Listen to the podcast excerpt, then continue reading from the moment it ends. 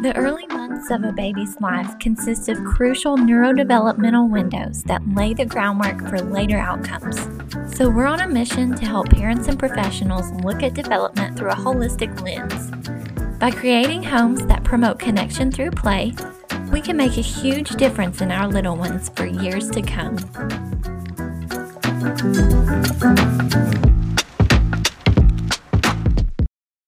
As a little one transitions from toddlerhood to this three to five year old age range, there are some important play skills that they ideally are going to develop during this time as a way that they can exercise the parts of their brain that get them more ready for that school setting.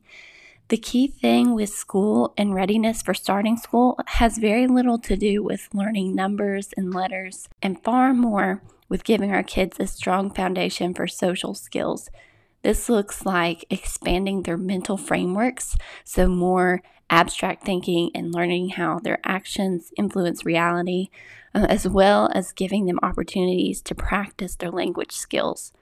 Our role during this time is not so much teaching our child as it is encouraging them to explore concepts on their own and to really guide their curiosity and start to help them see patterns in the world around them. This is why I think the concept of the Montessori preschools is so great. This kind of free play setup allows kids the independence they need to explore, which is so critical, um, and also learn cause and effect skills, uh, interact with peers, and starting to try and initiate play or get someone to play with them. Uh, teaching them the rules of a game and other things like that. Another critical piece is giving kids that environment where they're not so intensely controlled, where they can have some freedom to try and sort through a problem on their own first, whether that's figuring out how to operate a toy or feeling out how to resolve a conflict with a classmate, which they've probably never done before if they don't have siblings, or at least, you know, very limited capacity. This is also why it's really important at this age to give lots of opportunities for imaginative play that doesn't have too many boundaries on it. So, like blocks, dress up, assorted arts and crafts supplies, even simple dolls and figurines to encourage more of these pretend play schemas. We also talk about developmental parenting and how promoting this habit of encouraging curiosity in our kids throughout all of our home routines really sets them up for school readiness. With early encouragement from a nurturing parent to go out and explore and ask questions about how the world works, kids will gain the confidence that they need to continue branching out and to experiment with how things work in the world and eventually learning mental patterns that will carry over throughout their life. A child's most important teacher, as we always say, is their parent. So it's vital that we foster a spirit of curiosity in our kids by being curious about what they are doing and thinking and helping them to engage with these new encounters and revelations that they're having in order to help them make sense of the world in a meaningful way.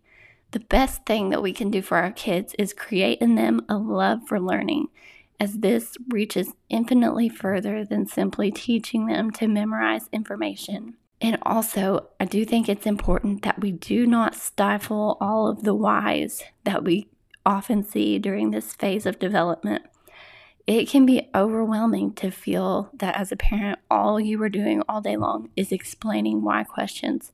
But this is also critical. And I've found that I can turn this question sometimes and ask my child, What do you think when they ask me why? And that I think doesn't stifle it, but does take away some of the, the load of answering that question all day long. So, anyways, we hope you like our episode today. Welcome to the Dr. Nurture podcast. I'm your host, Dr. Macy Bassler, physical therapist and certified breastfeeding specialist.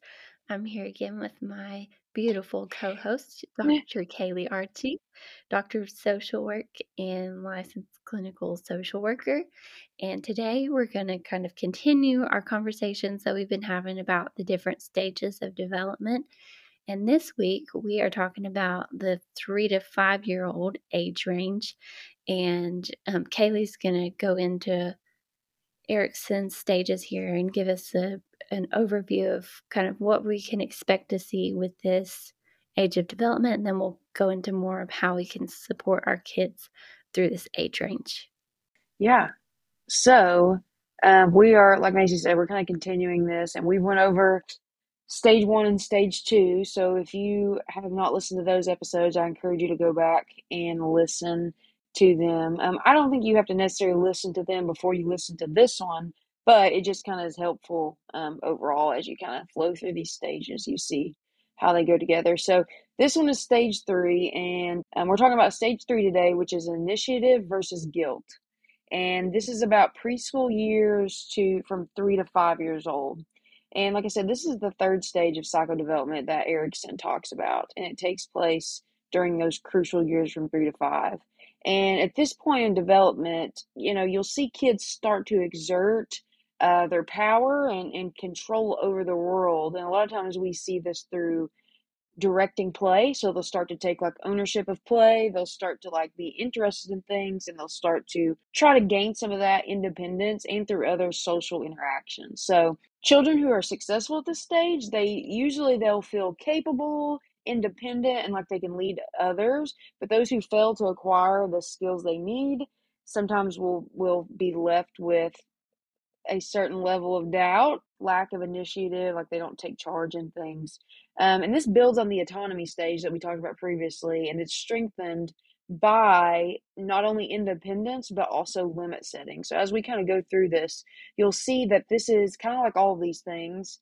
Um, there isn't a clear cut answer, but there it's kind of more of a balance. You can have like we believe that parents know their children, and so this is a balance. But I think if you um, try to work alongside your children through this and you're intentional you'll be able to figure out the balance you need between these between this initiative and guilt in order to help them um, develop the skills and the social aspects and developmental aspects they need. That doesn't mean you're going to be perfect and you're going to get it right every single time but if you're if you are trying your best i do think you'll be able to do this but like I said, like most stages, this is a balancing act between this initiative and guilt and learning and and then the children to be able to learn to initiate these activities and play and trying out leadership. Children are also trying to balance their independence by creating relationships with others. So we're getting more into social aspects that they need to develop in this certain stage. So the guilt side of it can develop as a result of interaction or conflict with other people. So so for example, you have a child who feels guilty for not sharing a game with another child or sibling or for saying something mean or rude during a game to someone else. Guilt is hard to balance in this stage because it's important to work on with your child, but it can also be harmful if we if we focus on it too much and it kind of turns into shame because it can prevent independence and confidence. So if children don't feel guilt though for, you know, if we don't remind them uh, that those things are wrong and that they shouldn't do those things, like if they're mean or rude or or they're doing some of these social things that aren't um, you know they're being bossy that aren't acceptable we want to bring that to their attention but we don't want to veer too far into shame and too far into guilt because um, that can cause a lack of confidence but if we don't have some sense of it and help our child build that we see kids lack empathy. And I work with a lot of kids um, in this stage and older. I, I work primarily with five to like 12 years old. And a lot of times I see the kids that I work with with behavior issue, behavioral issues, they struggle with empathy. And I think some of it has to do with this stage and that they may have never learned an appropriate amount of guilt. And so, and I also think it's because children are egocentric, you know, that's just the, that's just where they're at in life. Um, and we kind of talked about that at the other stages. It's about them and getting their needs met, and that's why it's our job as caregivers and professionals to help them feel safe and get those needs met. And but with that, they're a little egocentric, so I think that makes it hard for them. That's not a bad thing. That's just the stage they're in. But I think it makes it hard for them to understand how others feel outside of themselves because of that development. And so that's why it's important to help children develop this empathy um, as they start to engage in these social relationships and start to initiate play and start to initiate these social interactions with their peers. So, one thing I always like to suggest to the parents I work with, uh, just a simple way to do this is if your child, let's say your child is playing a game with their sibling, they lose the game, they throw the game board, and they tell the, their sibling they hate them. You may have to, you may yourself, like we talked about, they're dysregulated. So the last thing we want to do as the caregiver is match their dysregulation. We want to try to be as self regulated as possible. We talked about that in previous episodes, some tips on how to do that. So, your goal there is to stay regulated and help your child de-escalate and regulate once they're regulated that's the key is make sure they're regulated and then reflect with them about that instance so maybe reflect with them and ask um, about the situation and how they felt and how how if first i always start with if your sibling would have done that to you how would that have made you feel and the child should be able to say oh that would have made me mad, sad, scared. And we're going to start with these really basic emotions. They aren't going to go, we're just going to start teaching them sad, mad, scared, and nervous, happy, some of those basic ones at this stage. And they may say, you know, sad, mad. And then after you've asked them to reflect on how they would feel if it happened to them, then you redirect them. Well, then how do you think your sibling felt when you said that to them? Because that's helping them develop that empathy and that's helping them think outside of themselves and their own feelings because um, if you start with them then they'll start to bridge that gap of oh other people have these feelings too and it's just we think they should be able to understand that right off the bat but kids just aren't developmentally there be like we've talked about if they don't have this sense of guilt or recognize that these things are wrong as they're developing socially and so it's important i think that's an easy way not to shame them but to help them reflect on how that makes other people feel and have that healthy sense of guilt. Yeah. Do you have anything to comment on that, Macy? Yeah. I was just going to say that it, it seems like so much of the stage of development is, you know, centered around exploration and, um, you know, just investigating their environment and feeling out like, like just learning that there is a world outside of themselves mm-hmm.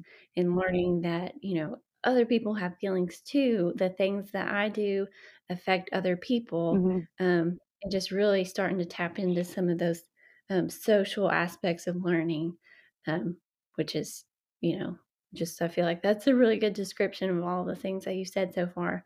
Um, and it's interesting to think about that in the context of, um, you know, this is the age that kids go to preschool. Mm-hmm. And how are we structuring our school setting to best support development?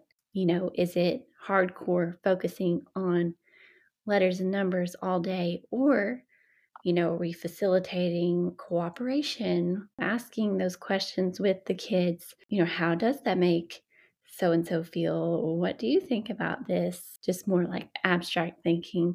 Would you say that that's pretty accurate? Yeah, yeah, for sure. Because really, we kind of have to set the stage for those things, you know, those social interactions so that they can move higher. So we have to do make sure that we're structuring, you know, our classroom around it, our homes around it too, you know, that we are kind of meeting them on their level and not expecting them, like we've talked about the whole time, not expecting them to be farther along than they should be. And each child is different. It's all it is. You you made a good point there. A lot of these stages is about exploration, but in different ways. Supports and scaffolding, scaffolding and supports. So that's what we're kind of doing is figuring out with each of our children what is helping them explore and develop these skills, but what is also providing them with the supports they need to develop in a healthy way. And that is a balance and a dance you do, but I think um, it's important that when you do it alongside them and kind of put yourself in your children's shoes and where they're at developmentally.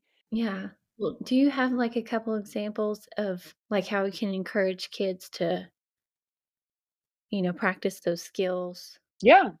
Yeah, so one thing I one thing that's big in this stage is initiating a game or initiating play. So, you know, allowing your child to be able to choose and carry out the game uh, gives them a sense of initiative and helps them feel more confident and secure in their abilities. Maybe giving them the choice in where you guys go eat for dinner. Um, maybe giving them a choice, you know, helping them carry out or choose different little meals to make that's age appropriate that you're there with them. You know, just helping them initiate some of these things um, on their own and, and also having a choice. Um, you'll see, you also want to encourage them to not only just with you, um, but if they have siblings at home or friends, um, help them have the have those opportunities for initiation with their peers too.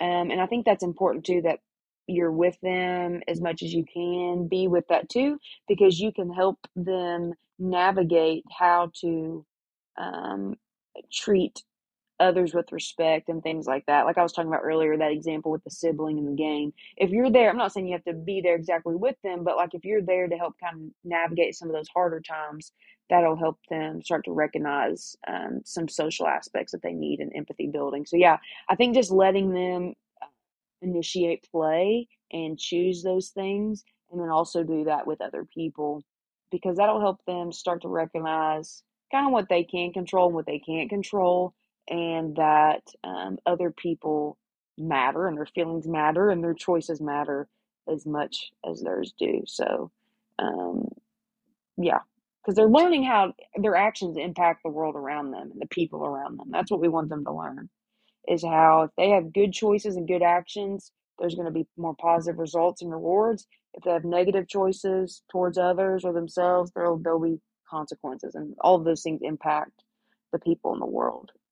Yeah, in this stage, it's really important for kids to get the opportunity to do like more uh, pretend play, Mm-hmm. like you mentioned some already, um, but not necessarily hitting it so hard with the um, strict, rigid structure and um, intense rules with play. But uh, pretend play is really important for like letting them work out a lot of like the social issues, you know, Yeah. kid issues, um, and just like thought processes and um, and doing in the con doing that in the context of being around peers and um, seeing how other kids respond to what they do. Um, you know, say they're all like playing pretend restaurant or Yeah. something, and like, oh, whenever I do this, this makes my friend upset Mm-hmm. or they like this, you know, or the parent, you know, even if they're not like in the school setting. Um, but yeah, that's just all a, pro- a part of the process and given um, opportunities for relaxed play is really important, I feel like. Yeah. Yeah, and I think, uh, like you said, I think the, to keep in mind that it is okay for children to kind of have these fantastical tales or stories or imagine it, imaginative stories, and sometimes at this stage, that's where we see imagine it um, friends, like you know, and they have imagination friends or whatever. Um, I think that's okay because they're trying to explore some of their own, um, like you said, social dilemmas, but also just their life. And, and they're also starting to explore and learn the laws of nature and natural consequences. So, you know, for example, they can't fly no matter how much they want to fly. You know, it's important to foster that curiosity and exploration, but also help them realize uh, what are the laws of nature, like I said, and some natural consequences to kind of balance because we don't want them to get into magical thinking, you know, where they think things may just disappear. Yeah, you mentioned that about the uh, imaginary friend and like fantasies and Mhm. stuff.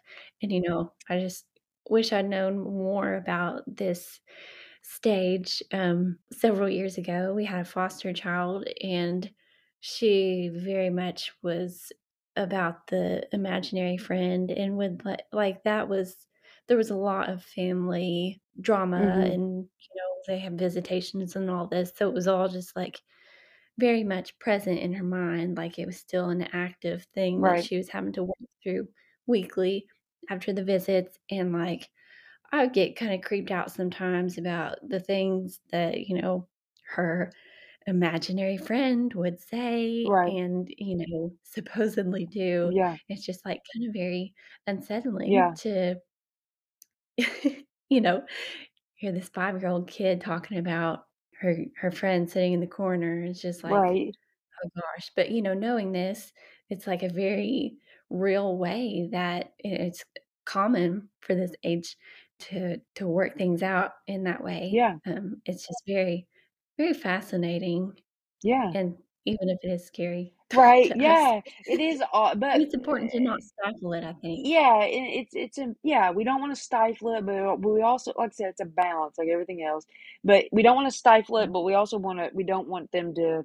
Uh, we we still want them to be able to recognize between imagination and dishonesty. So, Right, and not um, get lost. Yeah, because like I said, when we get into more of that magical thinking, then you know they may think problems just go away or you know they can do things without having any impact you know on other people or they may assume and like you were saying macy you would have known better now and we're all learning right and and um, there's no shame or anything like like i know my mom she listened to our first podcast she was like i'm sorry we didn't have more family dinners growing up. And i was like mom that like the point of these podcasts are not to shame any parents in anything they've done in the past. Uh, i literally told her i said stop. Um because that's not the goal. I mean she was kind of joking but like i don't want that to ever be the goal of our podcast. We are not trying to shame or guilt any parent in what they've already done. I believe every parent i've worked with a lot of families and parents. I think every i love to i like to believe that every parent just does the best with what they have and what they've been taught themselves. And so this is Mhm. not a place where we are telling you you've done things wrong or something. This is just trying to better equip you for the future through education. So I just think this helps us though, learning these stages to kind of put ourselves in these kids' shoes and where they're at. Because, you know, we're adults now, we're far removed from being three to five years old or younger, and uh, we don't remember a lot of that anyway. And so it's hard for us to kind of grasp where they're at. But I think revisiting some of these things helps us realize, oh, a lot of this is normal.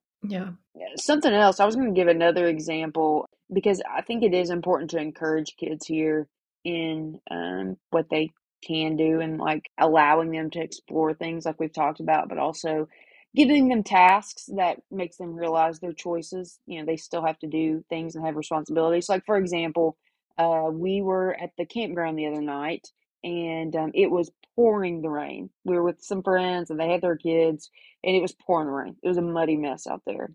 And uh, all of the parents had no like every one of them like the kids would be like can we go play in the little ditch with a bunch of water and mud? And they all had pretty nice clothes on and all the parents let them like let them go play in it you know? And they were what i saw there what they probably didn't think it was a big deal but what i saw was they were allowing them like was it going to be great them getting in their car later being muddy and like the camper later being muddy and wet and stuff? No but they were allowing their kids to go and play and initiate play with each other because all of them are around that three to five age and they're like in this development stage exactly and they were allowing them to initiate that play and go play.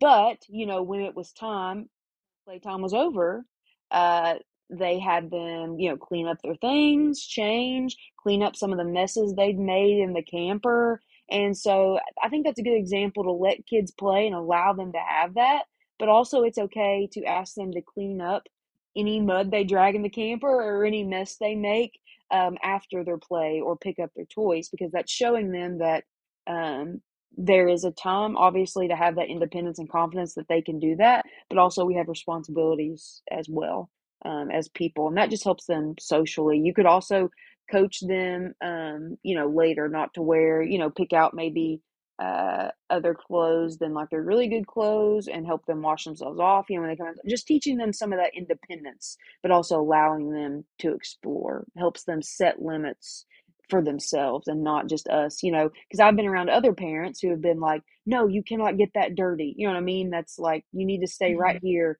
and you can't, and they don't allow them to play. Um, and I just, I just thought that was a really good example of what I've experienced in real life from some of our friends. And they're actually, you know, like I said, they're in this stage of development with their kids. So, um, I think that's a good way to balance it. Yeah, just some reasonable rules and Mm-hmm. boundaries. I always think it's good to lift the um, normal limits from time to time. Mm-hmm. It's always a special thing for kids. And I think they get more out of it too whenever it's a special Yeah, because if we are like that. overly structured and controlling over their social reactions and play activities, we're going to limit their ability to initiate that on their own. And to have, we're also going to limit their ability to have confidence in themselves. If we make them think, and we do this sometimes subconsciously, that they need us to structure everything, that they need us to be in control of everything, their play, their social interactions, what they wear, what they eat. Like if they, at this stage, if we exert too much control, and we touched on this in the last uh, stage two, they are not going to develop confidence or independence or even feel like they can initiate their own purpose and leadership in areas, which is what we don't want our children to do, you know? hmm Um, Yeah, just help. Is there anything Just else? I don't know. I mean, what what do you think? Can you hear me? Yeah. Hang on a second. I'm going to Okay. stop it. I think that something else too, just like from a um, school readiness standpoint, again, is that, you know, teachers nowadays, especially in like the preschool kindergarten stage, they talk about how the the whole television being present so so prevalent in the lives of kids now has really taken away from imaginative play because in a lot of ways hmm they just hear them like scripting things that they've heard from television shows and things like that instead of like you know the good old fashioned days where they were just like making up all these advanced social scenes and you know i've heard of kids like taking their baby dolls and setting things up like a courtroom to you know Right. convict somebody of some Yes. heinous crime do you have any experience with hearing kids with that issue It inhibits their ability to be creative, I think, and like you were saying, imaginative and initiate their own play. And and you can see how if we are taking some of that imagination and that initiation of play, that is inhibiting them socially. I think there needs to be time restraints on their screen time. I'm not saying take it out totally, um, but I think it's important that they have those limitations on it. It goes back to setting limits in the real world, kind of like we're talking about. And I think as adults, and I challenge myself to this too, uh, we need to limit, you know, if we expect our children to limit their screen time, we have to limit our screen time too. And I'm preaching to the choir.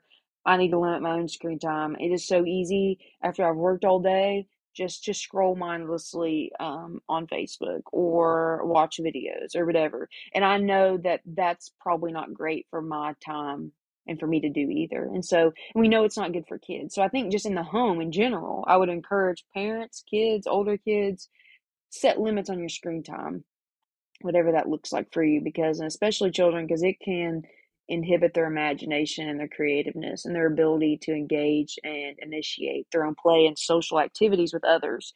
And I think it does as adults. I think it it inhibits our social interactions as well and our ability to initiate those social interactions with other people. So I think it's uh, definitely something that can affect all of us, but especially in this stage of development when we're first developing these things. Yeah. And so, just kind of real quick, do you want to go through, just kind of summarize again the things that might pop up later in life if we don't give kids the opportunity to exert this control uh, in their environments in the way that you're talking about here? Yeah.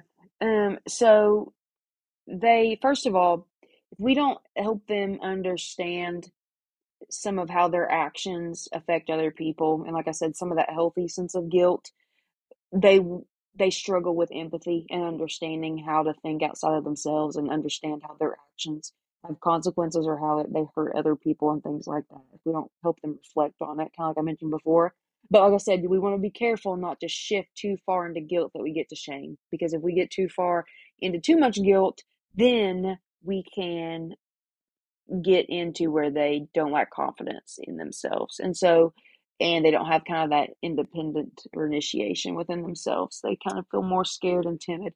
So I would just encourage you, like I said, that practical tool of just reflection that I talked about earlier. I think that's a good, healthy balance of a good sense of guilt for your children. If we don't have, if they can't, you know, have this critical step of initiating play and imagination, then they won't know how to, like you were saying earlier, socially kind of work out situations and socially interact with others and just have that ability to explore their own brain and their own desires. If if they don't if we don't do this well with our children, you may see them not have a lot of self-confidence. You may see them be scared to do things. You may see them feel like they have to have you do everything for them because uh, they were in a rigid or too structured of environment that they couldn't explore on their own. Um, they won't know what's uh, real and what's not real, and and also they may uh, just not be able to feel like they can think for themselves. And we want our children to be able to have that confidence that they can do these things as they grow older and have empathy and be able to appropriately socially interact with their peers. I do a lot of empathy building in the work that I do with kids and helping families do that with their kids when they leave my sessions. Some of that has to do with COVID, but I do think um, some of it's because they missed this stage kind of of development. So, do you have any other like thoughts? I mean, what do you think? Like, if kids don't hit this stage of development, like in your side of like the health continuum, what do you think you see in your work? That's a good question. From a personal standpoint, knowing that my own daughter experienced significant trauma exactly during this phase of development, the issues that you have described that will come up as a result of that are it's just like textbook crazy. I mean, I won't get into all of it, but yeah, it's just so crucial. Yeah. Like we said, every stage just builds on the next, and just missing out on very important developmental windows can have such a tremendous effect on on your kids down the road. So, um, you know, that's just one more reason why we want to educate parents on how they can best support their kids throughout development because, you know, it impacts you way later on a lot more than you even think. Kids are resilient, but they're they're also very malleable. They're very deeply affected by little things too. Yeah, um, I was also just I, mean, I meant to mention this before when you asked me that question. Um, if one other thing you may see in this stage of development, if we kind of miss some of these marks, is if kids don't have, if they haven't developed a little bit of that sense of guilt and understanding empathy, you may see them try to control too much of the environment and exert too much power. And that's just because they haven't developed some of that empathy. So I just forgot to mention that. Maybe something you see. And like you were saying, Macy, kids are resilient and we just hope that this gives you the education. If your kids are struggling with some of these things because they missed this stage of development that you kind of know where they're coming from so you know how to help them. You know you can go back and try to work on these stages they missed with them you know? It's okay to go back and kind of even if they're older than these stages going back trying to revisit these things to build that within them. And that's what we really want to do. We want to help you guys not feel bad about your past but move forward to a better future for sure Yeah, and when you say missing a stage of development, that could mean, I mean, if I'm understanding this correctly, that can be like a, a yeah variety of things. Um, like maybe your yes parents went through a divorce at this stage, or yes you moved schools, moved towns, and you know your friends were gone. It- you know, it can be your dog yes died. It can be anything that, you know, they don't miss it, but it was deeply impacted by something. And the way that they perceived the world during that time was very much shifted. I think that that's kind of what we're getting at here. hmm And I, Yeah, I was thank you for say, making that clarification. That was good. yeah, That's actually, from a physical therapist perspective, I guess that I do have one little tidbit to add. Um, really, I did I did used to work in the school some, so I saw a little bit of this age range, but um, whenever there is that lack in awareness for others, you will see kids that don't have any kind of awareness for other kids, obviously.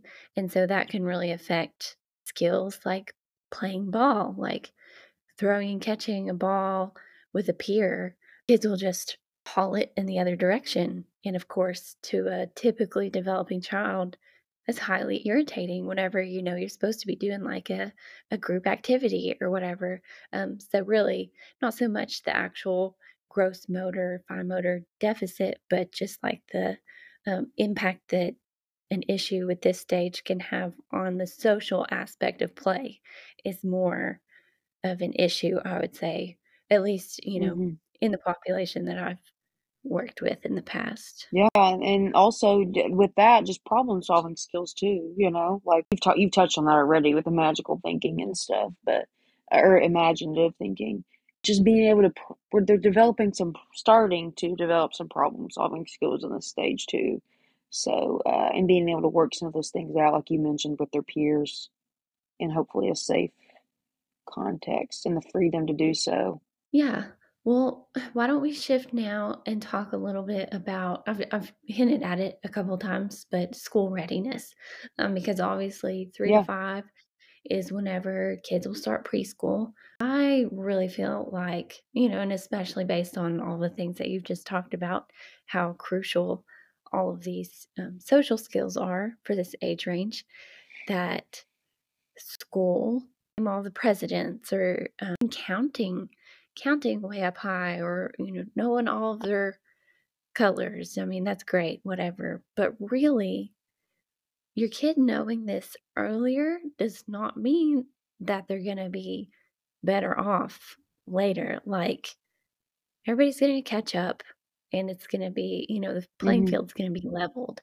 But what really is crucial during this this um, age range is how they are able to learn enough about how their actions impact other people, how to get along with others, um, and just having this um, spirit of exploration and, and gaining confidence through that.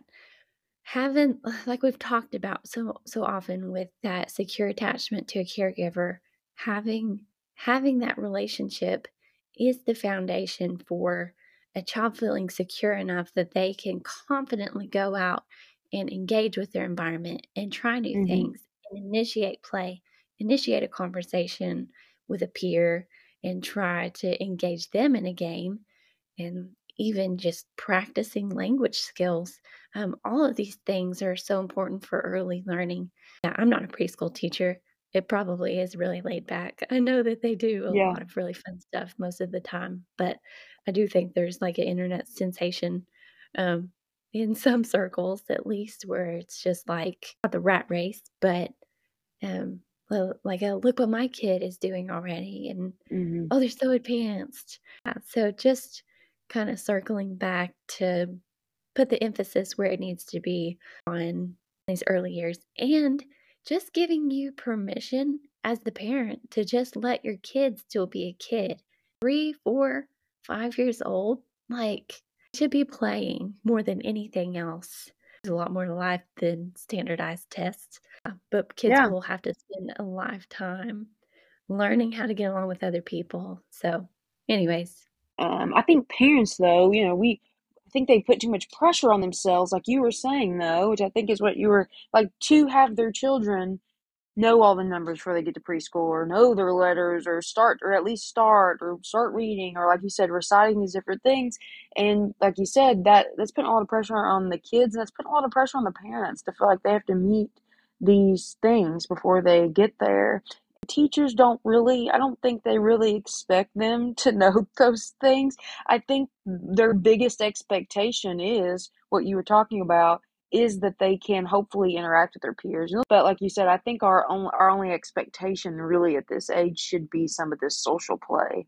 And just you can start some of those things. I think it's important to start that to build that foundation of education like we were talking about with letters and numbers but that definitely shouldn't be the emphasis. Uh, our goal is to have them socially ready for school more than anything, or or at least getting there.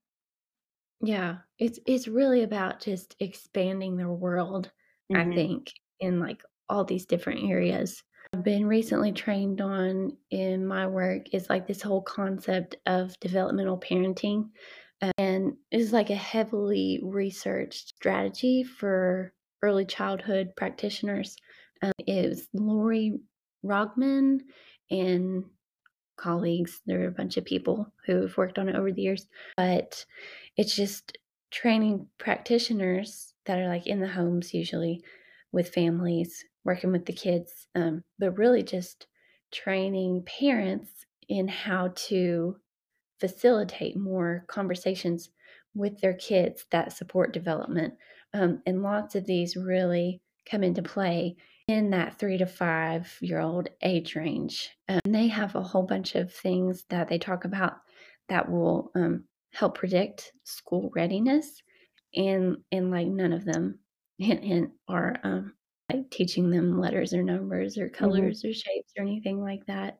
But to, just a few of them are, are concepts that we've talked about so often, um, which are emotional warmth, saying positive things to a child, supporting a child's choices, responding to a child's emotions, just having that spirit of responsiveness. And really, a big one, I think, too, is paying close attention to what your child is saying and doing whenever you're playing with them. Well, first of all, sitting down in the floor with them to play with them. It's huge. Looking them in the eyes without any other distraction, responding to everything that they say, that is super critical too. Asking them questions about, well, why did, you know, if they're playing pretend, well, why is mommy putting the baby to bed or or whatever it is? Really engaging them in, you know, whatever kind of play that they're doing. Um, and then being enthusiastic about it too is huge. Um, because, like we say, if it's a big deal to them, then it should be a big deal to us. And Mhm. getting that positive feedback from a parent helps build that confidence to let them um, continue exploring and you know testing the waters and learning because that's really how you learn is just experimenting just like parenthood um, just one big experiment i always Yeah. say every new kid that we have is just the next experiment but um you know and you can also offer um options to like help a child uh, solve a problem help them work through it uh, without just like telling them well this is the way that you need to do it.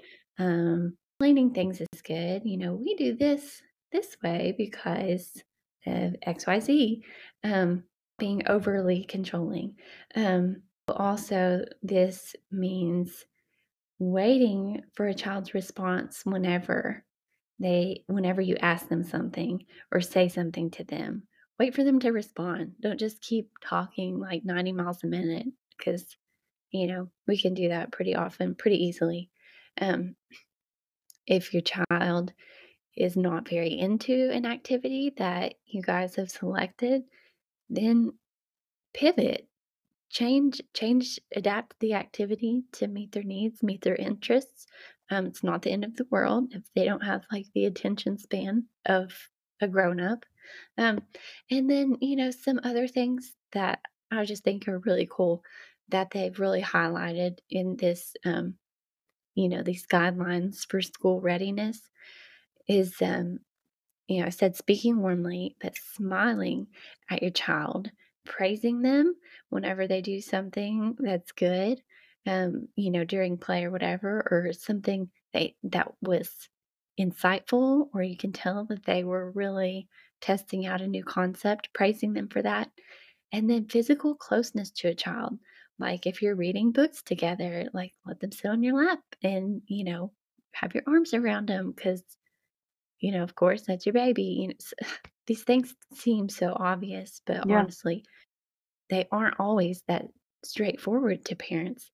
Yeah. Um, just some great concepts to. Um, I'll I'll link to this um, um, in the show notes, and you all can explore more of it. But uh, guidelines to go off of to just help us remember that there's a lot more to learning than just the actual content of textbooks. Um, teachers a lot, and you know, I'm sure when you were in the schools, you did too. They could see the need, you know, and the emotional need, and and and Maslow's hierarchy, where some of these kids don't have their basic needs met, so it's hard for them to even learn because they don't have their basic needs met. And like the teachers I've worked with, they recognize that, but they have to like they have a job you know and they they have standards that they are being told they have to reach you know what i mean for their job and so i feel like a lot of them feel conflicted between they see the emotional side of it but also they have unrealistic standards sometimes for themselves like educationally and to present the content things like that.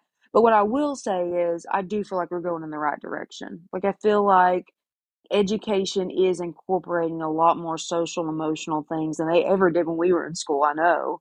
Um, I've seen a lot of growth in that and just growth in the awareness. And, and it's just awareness, you know, they just didn't real, like, I just feel like people didn't realize or understand until there's more education out there about how that does impact uh, us later down the road and our ability to learn and our ability to thrive in environments if we have those basic social emotional skills. So I do think we're going in the right direction we definitely have a lot more work. We all do, you know, to get done to keep yeah. advocating for our kids for sure. Yeah. Teachers have say that really this is not about the school at all. This is about letting parents know that I'm facilitating these interactions. And, you know, you don't have to be a rocket scientist or anything close to that, even.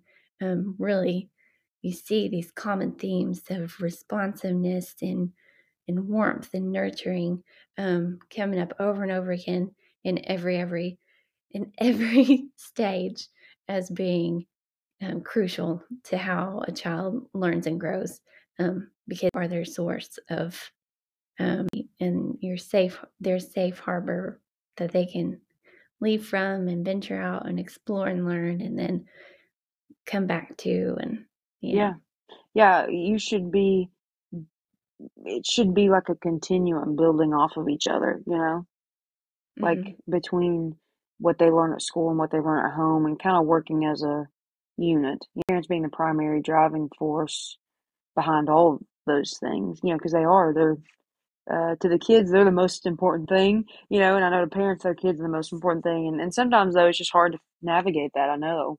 And that's what we hope. And it's like um, the bicycle analogy where, you know, you say the child is sitting on the, the seat of the bicycle and the parent is the one steering, you know, making so many decisions. They're the primary influencer and then we as professionals, you know, give some child development advice here and there. Mm-hmm. Um, but we don't know the child like the parent does. We mm-hmm. know about child development, but not we don't know that child like that parent yeah. knows that child.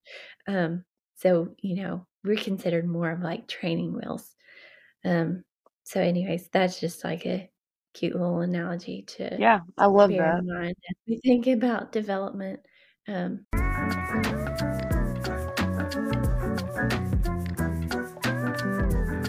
it's time for the part of the show where we'll share a home hack. These are practical strategies that you, the parent, can put into place right now to optimize development within the context of your own home routines.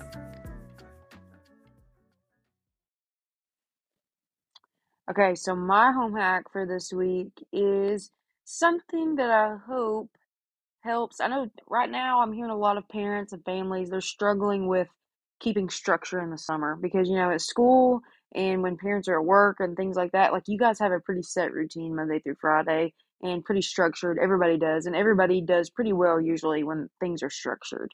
Um, but in the summer, it can be kind of crazy if everybody's at home or if parents are trying to figure things out and trying to keep some of that structure. And so, something I thought that may be helpful to keep structure, but also to, for this stage of development as well and other stages, to create that play and help them initiate that play while providing structure is I like to call them play centers. So if you guys know at school, uh, kids usually have centers and they love them because they can kind of go between different things. Usually there's different centers in the room and they'll have so much time at each center and then they'll go to the next one.